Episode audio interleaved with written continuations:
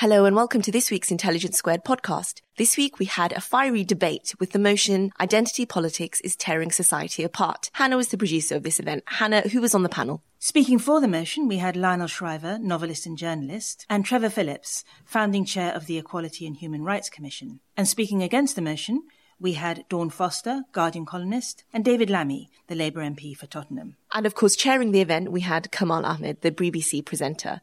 And Hannah, what were the sort of issues discussed in this debate? What we focused on is whether identity politics, with its emphasis on gender, ethnicity and sexual orientation, is sowing division in society, or whether, in fact, it is a call for social justice for everyone. Sounds fascinating. Well, we hope you enjoyed this episode. And also, just a reminder, Intelligence Squared has launched another podcast called How I Found My Voice, presented by the BBC's Samira Ahmed. She interviews prominent public figures about their journey to find their voice.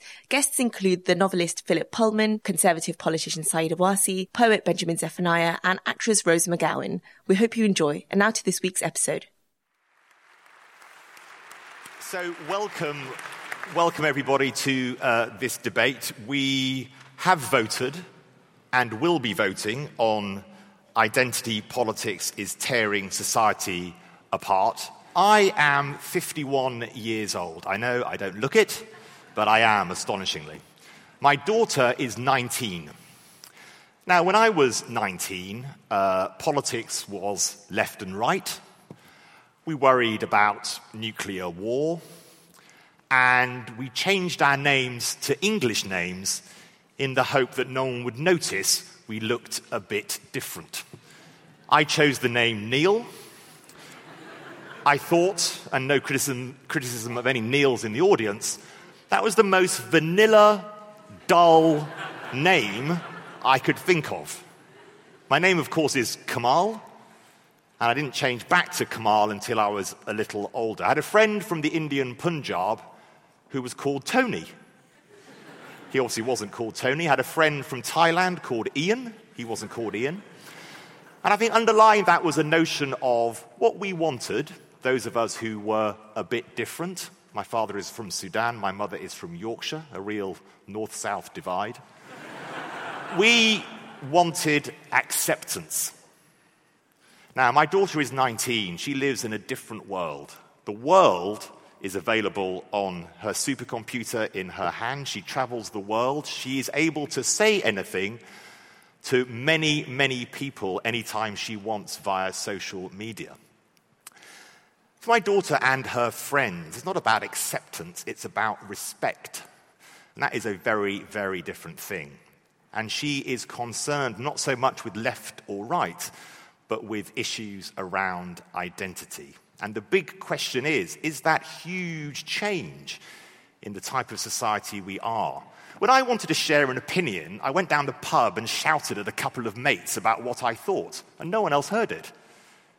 If people now want to share an opinion, they can share it with anybody in the world, and it has changed the way we think about issues, and that notion of respect rather than acceptance. That underlines a lot of what we're going to be talking about tonight. Now, on the way in, you will have been given one of these cards and told to put it in a little box, maybe tear it up, depending on whether you are for or against, or put it in whole if you feel you don't yet know, because you've not heard lots of clever people talking about it. Now, of course, I am editorial director of the BBC, so I have no opinions in this debate. I want to make it clear this is still whole, and I will not be tearing it up and putting it in either box for this evening. There will be another vote towards the end of the evening, and we'll see if the superbrains on this platform have managed to change your mind at all, or move you from the don't-knows into one of the camps. We'll open up with statements from the speakers, both for and against the motion. I will have this cup of doom, which after 9 minutes I will tinkle, and after 10 I will tinkle more aggressively and become a little bit more like John Humphreys and stop the person speaking at 10 minutes. And they will be summing up whether they're either for or against. And then we will vote again and see how that goes. So, I'm going to introduce the speakers from my far right. Our first speaker for the motion is Lionel Shriver, author of 12 novels, including the bestsellers The Mandibles and the Orange Prize winner We Need to Talk About Kevin, a prolific journalist as well, whose writing has appeared in The Guardian, The New York Times, The Telegraph, The Spectator, The Wall Street Journal, and many other publications. So, Lionel, for the motion, please do take to the podium. And a round of applause.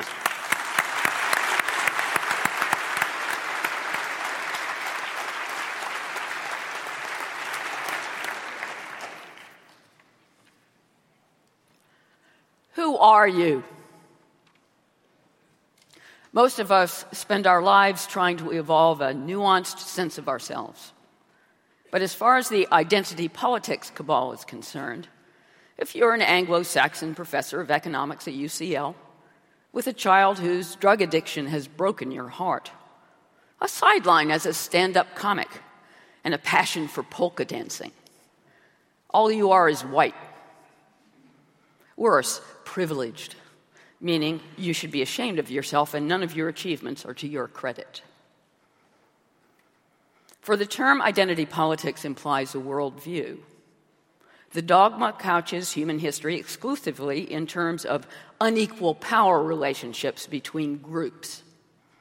Thus, all of life reduces to human hierarchy. An individual's identity derives solely from membership of a collective. In the service of a revolutionary social justice, your rights will right to be heard, to avail yourself of social resources, and to defend your own interests depend entirely on your having been marginalized due to race, ethnicity, sexual preference, gender, or disability. Hilariously, the bulk of identity politics crusaders are actually well-off white people competing over who can be more righteous. I grew up during the civil rights and women's liberation movements in the United States. I was a fierce advocate of both. But the goal of these earlier campaigns was to break down the artificial barriers between us and to release us all into seeing each other not as black or white or male or female, but as individual people.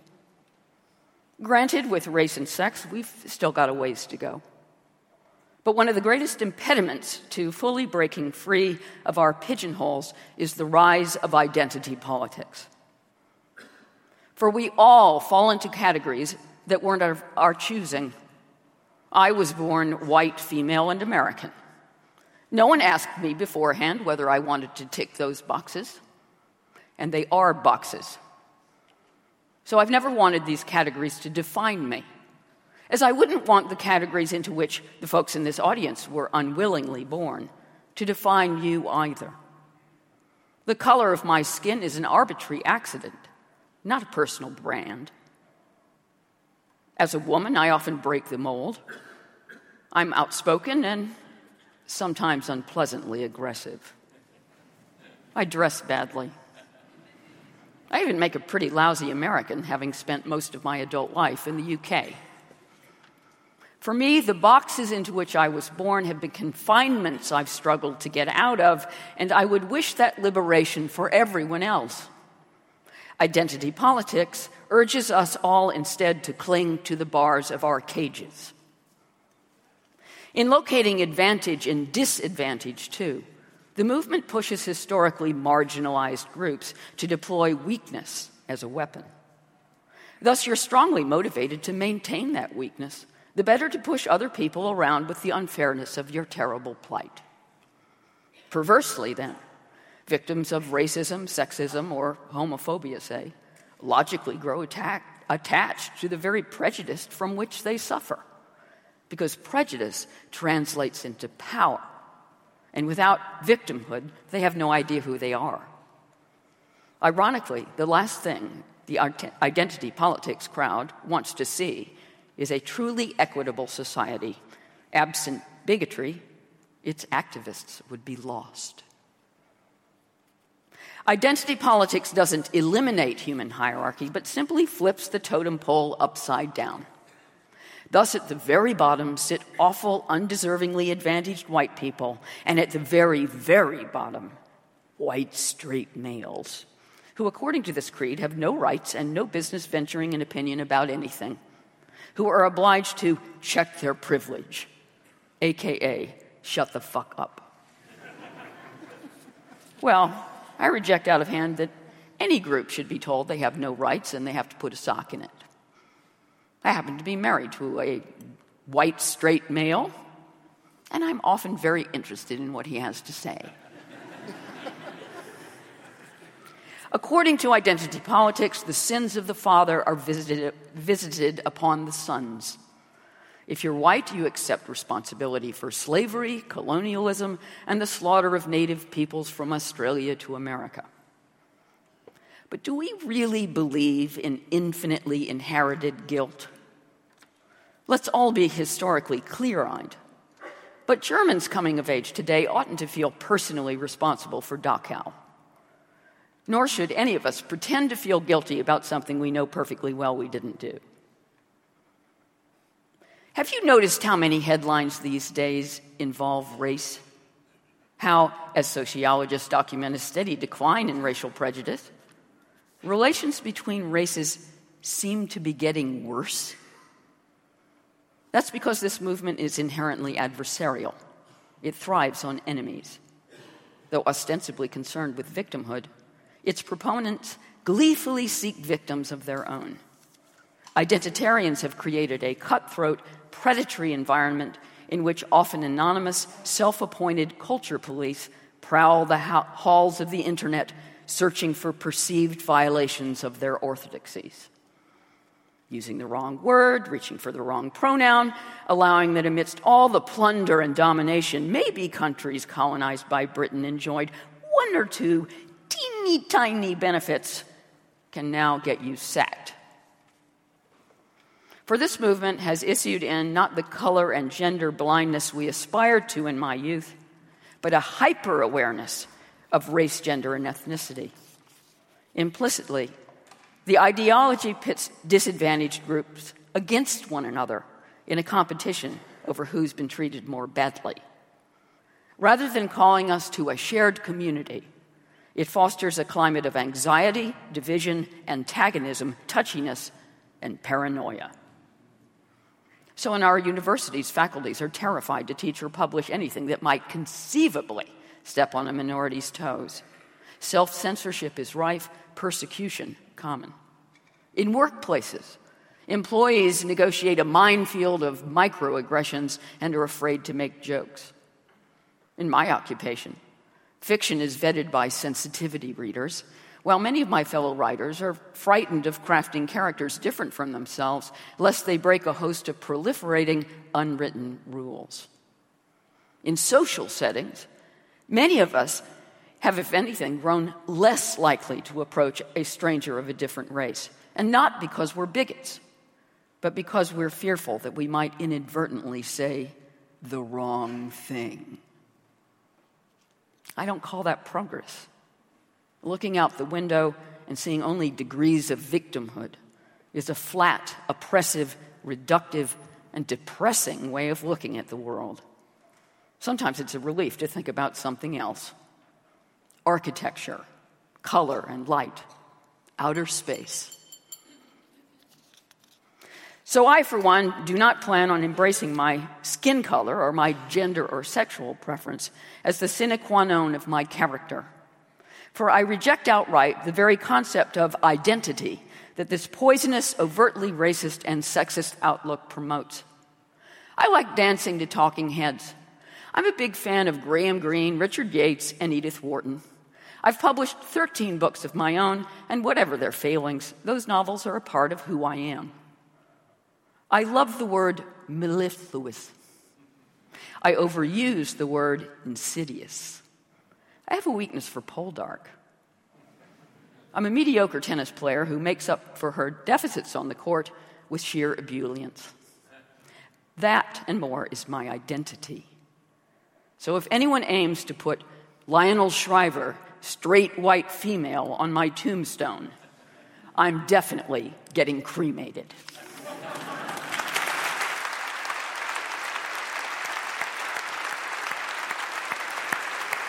Thank you very much. Thank you very much, Lionel. Not too insidious there. Our first speaker against the motion, Identity Politics is Tearing Society Apart, is Dawn Foster. Dawn, please take to the podium, Guardian columnist who writes on politics, social affairs and economics, and also a staff writer for Jacobin Magazine. Dawn.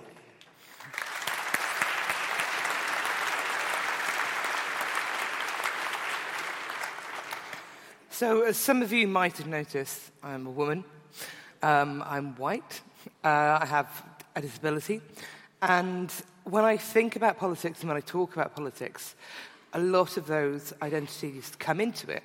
So when I think about austerity, I look at how austerity affects certain groups more than others. So in particular, austerity affects women. 82% of all cuts that the government have made impact women. If you look at the pay gap, for instance, women are paid less than men. But if you narrow it down, black women are paid a lot less than other people. So when you think about politics, identity does have to come into it because everybody experiences things differently, personally, but also in terms of economics, in terms of how it affects the community, etc. And when I think about the people, well, when I come across the people who complain about this, it always seems to be exclusively boomers. Sorry. I am closer in age to Kamal's daughter than Kamal. So I am of the generation that is partly interested in identity politics. And I don't think it deflates things. I think people live their life in a normal way. And obviously, your identity is part of that. So everything that affects you, everything that makes up the person that is you, including your likes, your hobbies, your dislikes, etc., it all comes together to form a whole person. And I don't think that talking to people and understanding that people have different views, different experiences of life, because of different identities, I don't think it actually deflates things. I don't think it puts people in a box. I think it allows us to be more expansive with policy. I think it allows us to look at political policy and think about how different groups will be affected by it, and therefore stop discrimination within that kind of thing. There is a huge amount of concern about universities, about people being no-platformed, about people not being allowed to speak, etc. And I always find it really, really fascinating that so many people get upset by a small number of students in a student union when almost nobody else will have heard of these small societies, these small groups.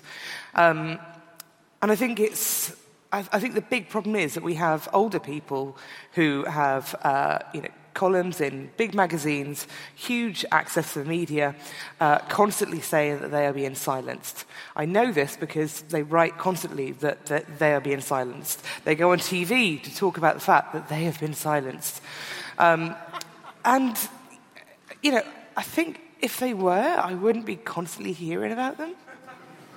And I think actually identity politics helps those people because it allows them to constantly place articles in The Spectator, in Spiked magazine, in all sorts of places, talking about the fact that they have been silenced and that identity politics is ruining their life, etc.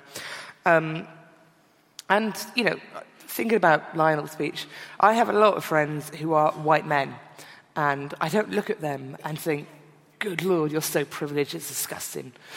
Because they are my friends, and I don't look at them as having a tick box on their chest that explains things about them. I think that, for instance, me having a disability changes my life somewhat. I'm in hospital a lot, my friends know that and come and see me. But it doesn't really change anything else. I think identity politics is actually really, really helpful in terms of making sure that we think more deeply about how policy affects people, about how we can stop kind of, gaps in admissions to university, how we can stop people being paid less, how we can look at the fact that if you are disabled, you are less likely to get a job, and how we can, change things to bring other people in. And I think that we have to move past the terrifying fear that a lot of boomers have around this. People. When I look at my friends, I don't have a tick box in my head that appears like some kind of sci-fi thing that breaks down what they are and who they are. We might have conversations about. So I was having a conversation with my friend the other day about the fact that they had been the victim of a homophobic attack. But identity doesn't always come up, and sometimes it does. And it's I think it's a lot more useful to talk about it and think about how discrimination happens and how we can stop that from happening. One really, really key bit, I think David will talk about this, is university admissions. So, for instance, Oxford, had a huge race problem. They have a huge class problem. Bringing that up and talking about it means that they will actually take some action and think about that. There have been some court cases where people have looked at the fact that certain policies are bound to affect women, therefore they are discriminatory. Other policies, for instance, like exclusively seem to hit disabled people, and those people have gone to court and talked about the fact they've been discriminated against and often won the cases and changed the policy. So I think that, if we want to have a more equal society, there is no way we can do that without thinking about identity, without thinking about how certain things mean that other people find it harder to get into certain jobs, find it harder to reach certain things, or even, come into a building because there isn't a wheelchair ramp.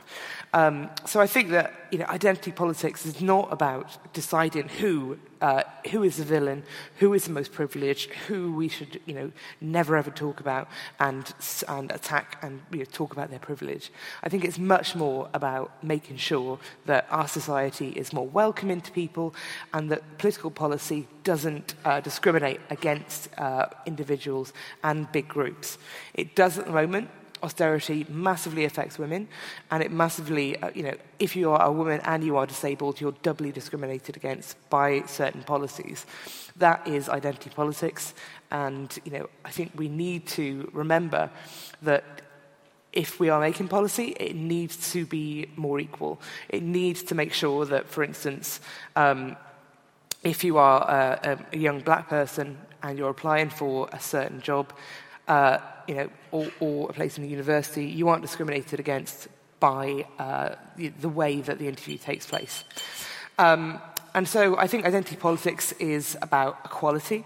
It's about making sure that everybody has the same access, and that access might be slightly different based on their identity.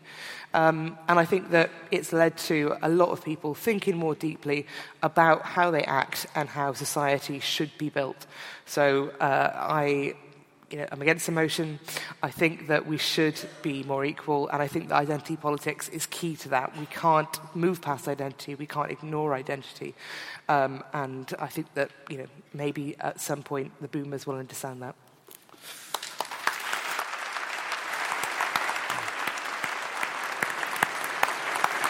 Thank you very much, Dawn. Thank you very much. Our next speaker for the motion, Trevor Phillips, to my right, was chair of the Equality and Human Rights Commission between 2003 and 2012, the co-founder of the diversity analytics consultancy, Weber Phillips, and he is presently chairman of the Index on Censorship. He's a director of the Barbican Arts Centre and vice president of the Royal Television Society. Trevor.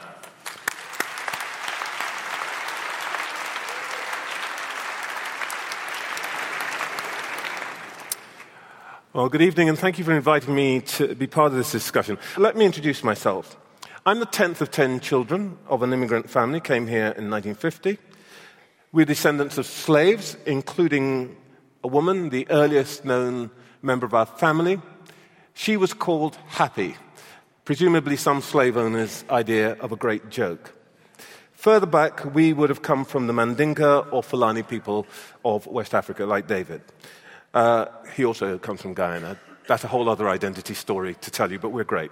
My ancestors were therefore Muslims, but of course we had all that whipped out of us, probably in our case by the biggest plantation owners in British Guyana, John Gladstone, yes, the father of the Liberal Prime Minister William Gladstone, and the largest single beneficiary of compensation after abolition. I also have a professional identity. I used to do TV. Don't do much these days. I've only made 3 films in the last 20 years. Before that, with my brother Mike, I wrote the book and made the series which told the Windrush story first. Today, I occasionally write for newspapers and magazines, but mostly I'm basically a boring businessman. I chair a talent business called Green Park, and for the past 4 years, I was president of the council of the John Lewis Partnership. I run a small data analytics business, which is probably a legacy of my time as a chemist when I was young. I set all that out to try to explain why I come at this debate from the way I do. My background may explain some of what I say. I agree with some of what Dawn said, by the way. Identity is more important because it now represents some real interests that, for the first time in many centuries, has a voice. Women, obviously. Minorities. When my father came here, the white family who lived across the road could afford to be friendly with us. They knew that no matter how clever my dad was, how hard he worked, how ambitious he might be, when it came to getting a job or a house or a loan, we would never be ahead of them in the queue. That divided us from them. Not income, not the area we live, but that thing.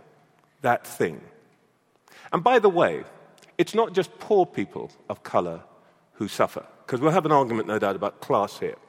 When I was chairman of the Commission for Racial Equality, the people who were most affected, who wept in my office, were not young black men harassed by the police. They were the teacher who knew that because he was black or Asian, he would never become a department head. The lawyer who knew that no matter how clever she was and how hard she worked, she was never going to take silk. And the doctors who knew that they would always be junior doctors and never consultants. They had done everything that this society asked of them, everything. But the prison of their skin kept them in a place that meant they would never reap the rewards of their diligence.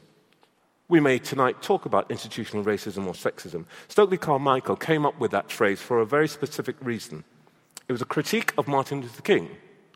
Carmichael said that the point he was making was that racism was so baked into society that you could have a police force full of black angels and they might still be shooting black people. Everybody said, oh, don't be ridiculous. 50 years on, the killings of young black men all over the USA, often by black police officers, says that Carmichael was right. So tonight, this is really, for me, about politics and its place in society. There's only one reason for politics to exist, and that is to help us solve problems. Now, for over a century and a half, our political architectures followed economic and social divisions, workers to the left, bosses to the right. But we're in an era of extreme, possibly unprecedented disruption. And the real tribal divides in our society symbolize the deepest differences about what kind of people we want to be. I'm a Remainer, pro-globalization, massively pro-immigration, pro-technology, socially liberal, London-centric. You'd expect that. But I don't disrespect my many relatives who live in, say, Essex or Nottingham, who feel just as passionately anti-globalization, cautious about immigration, and that includes my black relatives, anti-digitization, and who loathe London's arrogance. A survey taken after the referendum asked about people's attitude to various topics. On the economy, on capitalism, there was absolutely no difference between Remainers and Leavers. 51% thought capitalism was a force for ill, 49% force for good. Asked about multiculturalism, 71% of Remainers thought it was a force for good, 81% of Leavers thought it was a force for ill. 60% of Remainers were pro-feminism, lower than I'd expect. 74% of Leavers were against feminism.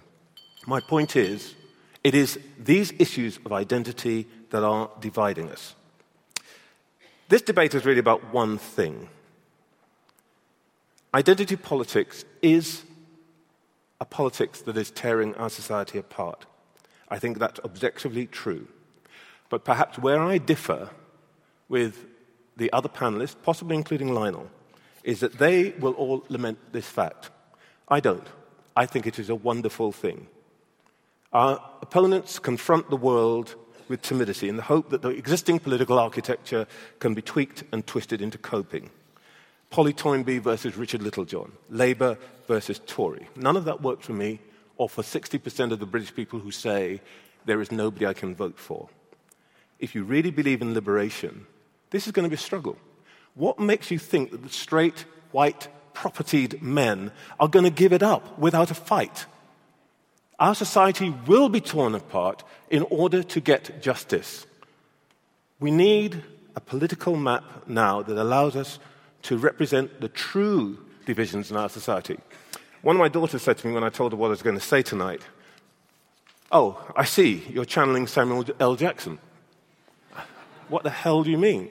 Well, she said, "Sam would just get up and he'd say this. Everything's changing. Politics has got to change too. Let's just tear this motherfucker down and start something new."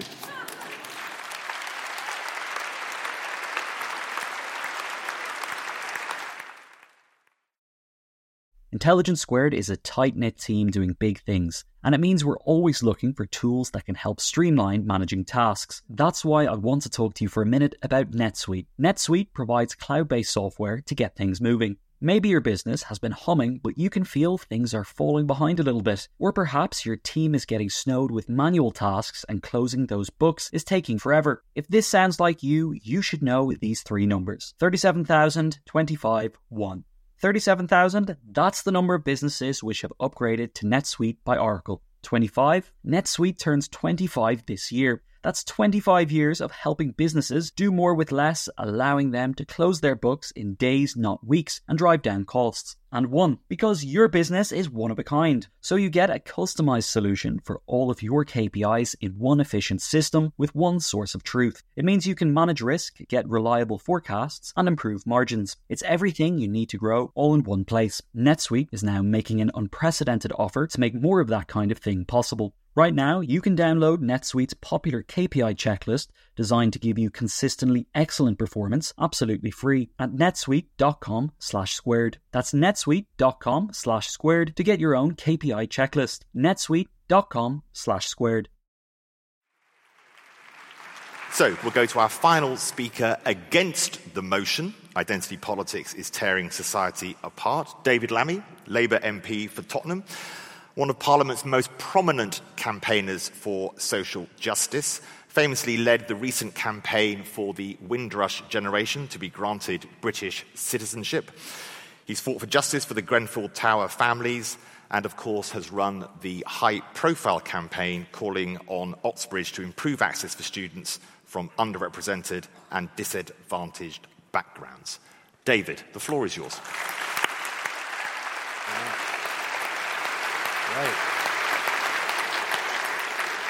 Great. So the great story of the 20th century was probably democracy. But if there is a second story, theme that arcs that century, surely it is rights. And that by the end of that century, so many human beings who started off at the beginning of the 20th century, subjugated, oppressed, could actually begin to self-actualize in their own lifetimes. Women got the vote, and with the invention of the pill, control over their own bodies. Ethnic minorities colonized. Remember those pink bits of the atlas over so much of the world? broke off because of the powerful words and behavior of people like Gandhi from that colonization. Workers came from being exploited, birthed movements like the Labour Party, and I still believe, at its best, the best progressive cause in our country. And now, same-sex marriage and those who are LGBT taking their place, when it's only in 1967 that you could be imprisoned because of the person that you love. That is a remarkable story, the story that is the story of the 20th century. And of course that is a story about identity, because when Martin Luther King spoke, and he talked about judging somebody by the character of their soul, not by the colour of their skin. Have we arrived at that? And even though that was a goal, he didn't park his identity at the door to get that goal. And neither did Harvey Milk, fighting for gay rights in San Francisco and beyond, and all those fighting for disability rights. So for me, identity politics is about empathy. It is about dignity. And my God, I look Nigel Farage in the face and I say it's about compassion. Compassion for your fellow human being. So we stand by that progress despite all that we have to do. We're now in a period where those on the right dismiss it. When I raised concerns about who should lead the inquiry into those poor people that died desperately, included a friend of mine on the 20th floor of Grenfell Tower, burned to death, a young woman called Khadija Say. And I raised questions about who should lead that inquiry. Because actually, in the role that I play in public life, someone should say, does it have to be another white, male, privileged, upper-class judge? Not because he can't do a good job. John Scarman did a good job when he led the riots into the Brixton riots. But is there not, in Britain in 2019, an ethnic minority lawyer, or even a woman that could take that role? And I say that at a point in our country where only 7% of the judges are from an ethnic minority background, and we have one woman on our Supreme Court. Progress? So much more to do. And yes, there are moments when it goes too far. If you're tweeting or writing, white people are trash, kill all men, that is identity politics that I would not want to associate myself with. But let us be clear on the proposition. Let us really single in on what may be tearing our society apart. Populism might well be tearing our society apart. Populism on the hard right and populism on the hard left. Austerity, cuts, brutal cuts to local authorities right up and down the country. The biggest north-south divide since 1911. That may be tearing our society apart. Grim poverty, chronic housing conditions right across this city. That means so many people who could be in this audience aren't in this audience. That could be tearing our society apart. Gross inequality, with 44% of the UK's wealth owned by just 10% of our population. 50% of the land in the UK owned by 1% of the population. That could be the proposition. That could be tearing our society apart. But instead, this proposition asks you, blame the Bangladeshi woman, blame the trans man, blame the individual with disability, and then they say they're victims. And we heard that language from Lionel. Victimhood, the victimhood that is being manipulated in our country, is a victimhood that's being peddled today by Nigel Farage.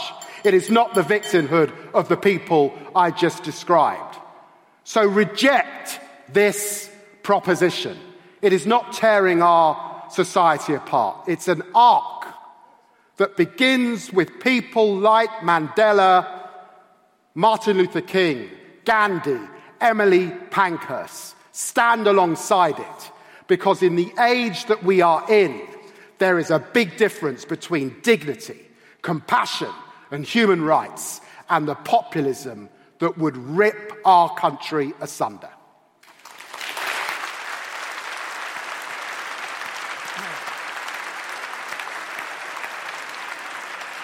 Thank you very much, David. Thank you.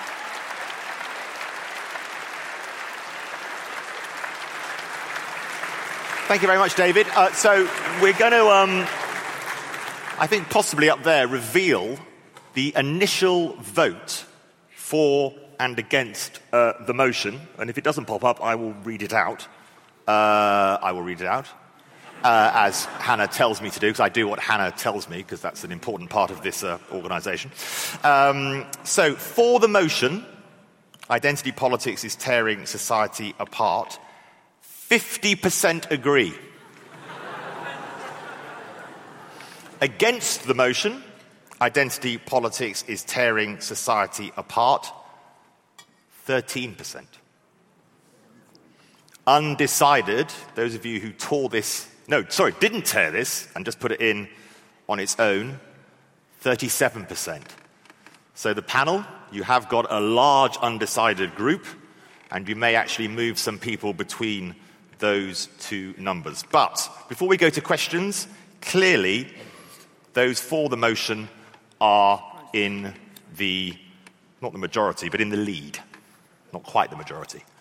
So let's have questions from the floor. Hands up.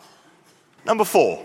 Hello. I'm quite interested in the emerging idea that almost inadvertently identity politics is inhibiting genuine social change, because by encouraging people to embrace micro facets of individual identity, we are inhibiting the possibility of the type of collective group action that's really needed to affect meaningful change on a broad, actually important social level, and therefore maybe inadvertently maintaining the status quo and actually being more favourable to quite extreme right-wing views.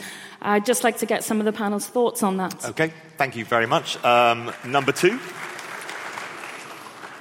Mine's a quite quick one. You spoke a lot about Nigel Farage at the end there. Is he not a big purveyor of identity politics? I thought he just, for me, Brexit Party, UKIP, this is peak identity politics, no? It's about identity, who you are, this sort of stuff. Thank you very much. So if I could kick off first, maybe, Dawn, with you on the question from the back left there. Identity politics in and of itself is actually harming change and is stopping us having the type of conversations we could have. So oddly, small c is a conservative movement. I completely agree with the characterization of what you said about a lot of the talk about identity politics online. I think that basically a small number of people, a very, very small facet on the internet, who are relatively extreme in how they define identity politics and how they talk about it, have been publicised massively and characterised as a huge movement, and often people talk about this very relatively small group online as if they represent everybody. I think they're a very, very small extreme facet that get a lot of attention online. But the majority of people who think about identity politics, who think about how identity affects things in everyday life, aren't part of that group. They don't spend a lot of time online talking about it. They spend a lot more time volunteering. They spend a lot more time looking at problems in society. And I think that I've never been involved in a volunteering group or talking about what policy should look like, etc., with think tanks, etc. I've never kind of come up against any barriers because people have talked about identity politics and it stopped us from getting further. So I think that a very, very small group online, characterised as the entirety of identity politics, when for the majority of people aren't involved in that relatively small group in liberalism, and I think it is liberalism rather than socialism in this case, and they are characterised as the entire group because they are very extreme and they fulfil a lot of the kind of worries about these things on the right. But in everyday life, I don't see that. Instead, I see people thinking more about when they talk about policies that should be, accepted by the government. They look more deeply at how they affect different groups, and I don't see that group online has changed that in any way. I mean, Lionel, the question seemed to be pointing towards the notion that identity politics allows for a form of micro-extremism which stops us talking about things and is quite conservative. But Dawn's point is that that's a mischaracterisation, that actually your characterisation of shutting down debates via identity politics isn't the case. It's not true when you actually talk to people about their identities. You're confusing the aggression of Twitter with identity politics. I see that aggression everywhere, including on Twitter and other social media platforms. But I certainly see it in the extremists on college campuses. And that's not necessarily on social media. I don't think you can conveniently exclude the less attractive and more shrill proponents of this ideology because they don't help your case. Trevor?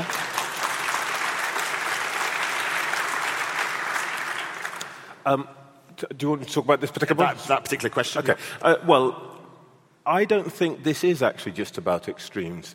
One of the things that is happening on college campuses, and I see somebody who is sitting in this audience who is currently an object of this, is that you don't have to have a sort of big furore about people being no platforms and so on for something quite dramatic to happen.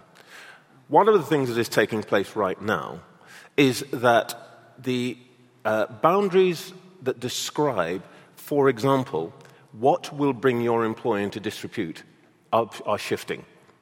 And one of the things that we're seeing on college campuses is that the disciplinary procedure is being used because it is said somebody who has, for example, made a disobliging remark about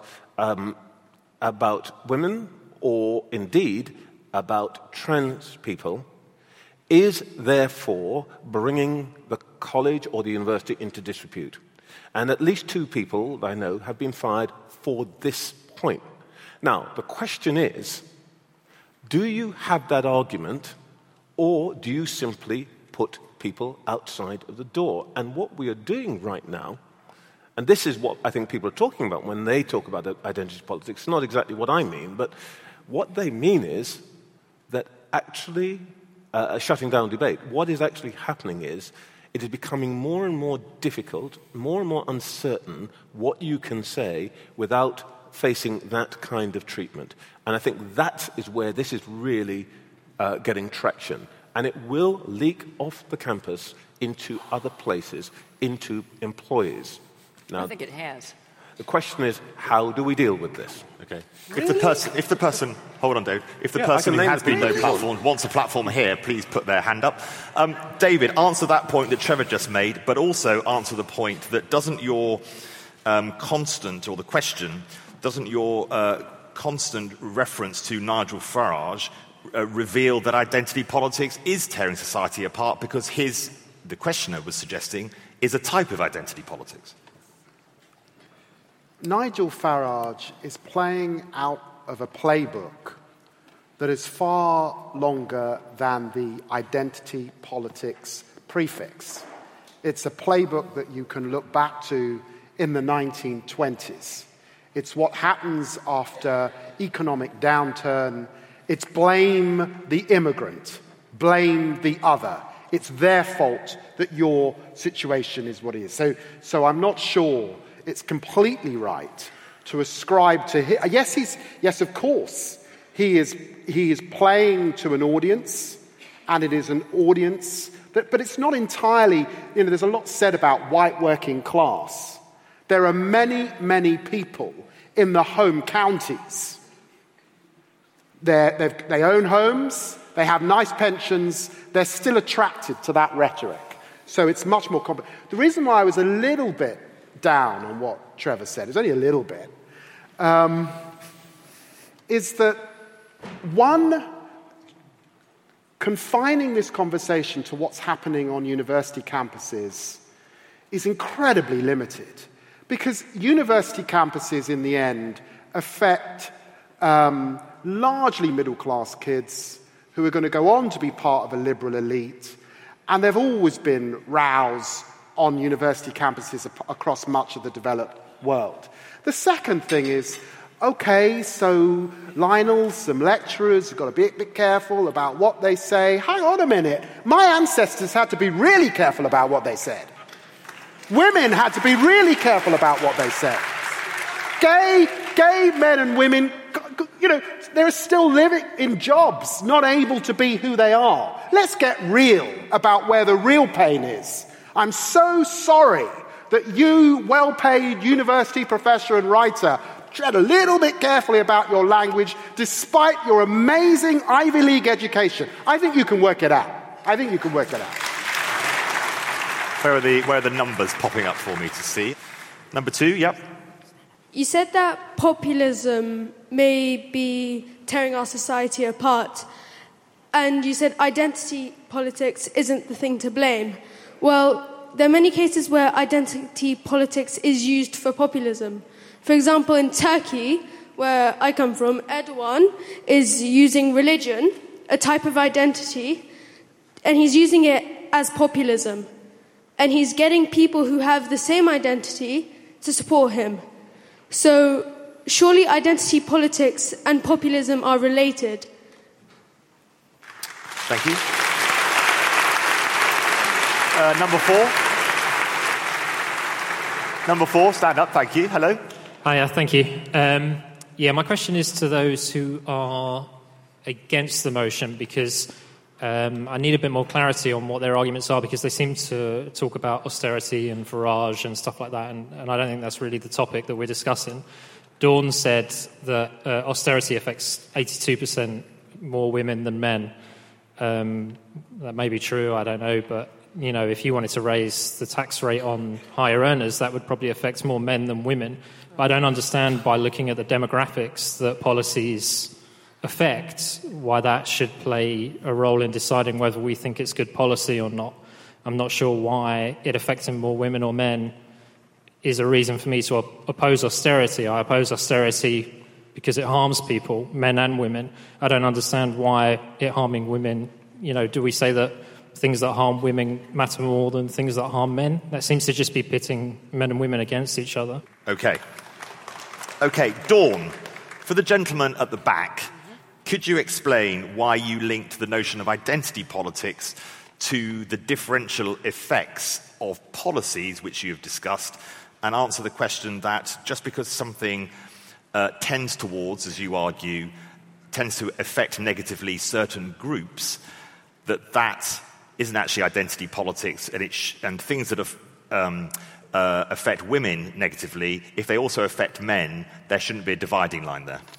Yeah, I brought that up because I think that if you have a policy that massively affects a certain group and stops them from achieving certain things in life, then you have a bad policy. Austerity is bad for a number of reasons, not least the fact that it's been shown economically not to work. But if you have a policy that that very deliberately stops a quality of opportunity for certain people, then there's no reason to have that policy. If you had a policy that massively affected disabled people, you would again think this is a bad policy. And I think that if you looked at, raising tax on higher earners, and it affected more men than women, that's because men tend to earn a lot more. It's not because, the government hate men and move that way. So that's it. But it seemed to be the point was that if a policy affects a certain group of people but also affects another group of people but fewer of them, it doesn't make it less important for the group that happened to be in the minority in terms of the effects. No, but I think that, again, you can have a policy that is racist because it almost exclusively affects black people. You can have a policy that is sexist because it almost exclusively affects women. And, we used to have equality audits on policies, and people would look at what would happen to people beforehand. We've scrapped that, and that means that often we do have policies that are discriminatory. Scrap that, Trevor. That was something that the Equality and Human Rights Commission used to oversee. Sorry, I didn't quite understand the point. Equality audits before policies were put in place. Yeah. They're still there, aren't they? They're not. No, they're not. There's guidance that you can do it, but it's not what we wanted compulsory. Yeah. Right. Okay. David, what about the point that the questioner over there raised? Identity politics is tearing society apart, as he explains anyone in Turkey would tell you.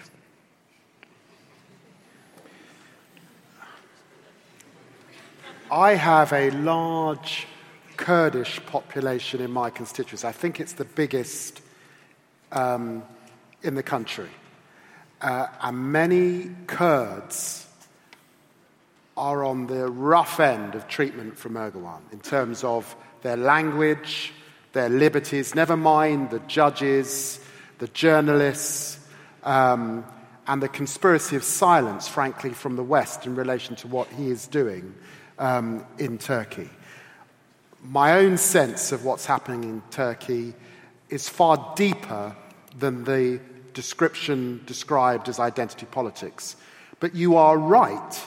Of course, there are people using identity as a means to push a kind of totalitarianism in relation to their populations. Of course that is happening.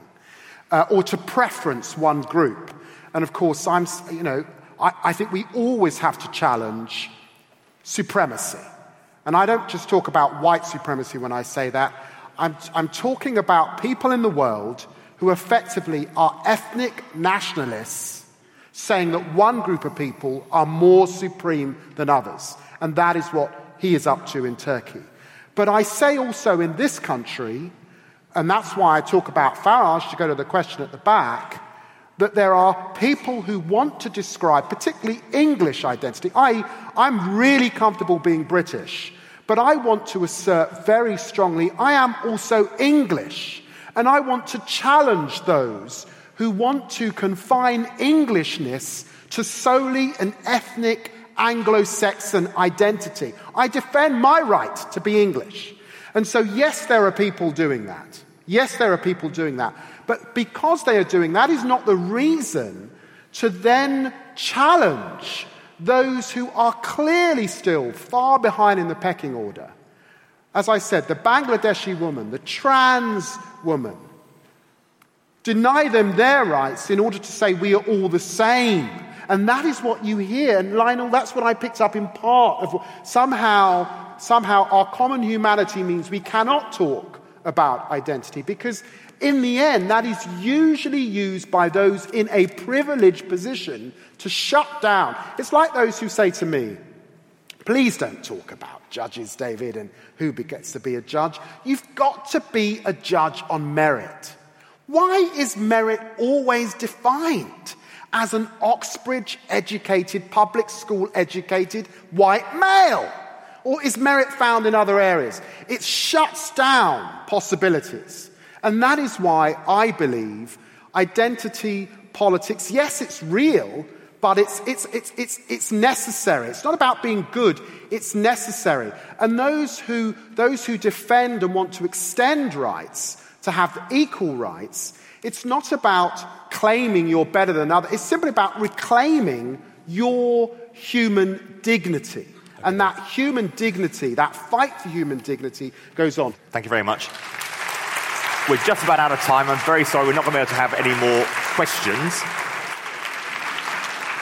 The final result from our magnificent audience here, thank you so much for coming. For the motion, let's remember, it was 50% before we heard the august panellists. After it was 50% for the motion. After the debate, 55%, so it's gone up slightly. But hold on, David, hold on. All will have prizes. Let's not forget that against the motion, before you heard the august opinions of these panellists, 13%, that has shot up to 35%, with only 10% now undecided. So everybody's won, and it shows just how hard public votes are to interpret. And on that note, I want to say thank you very much to you. Thank you very much to Intelligence Squared, Hannah and the team for organising such a great debate. And thank you very much to the panellists.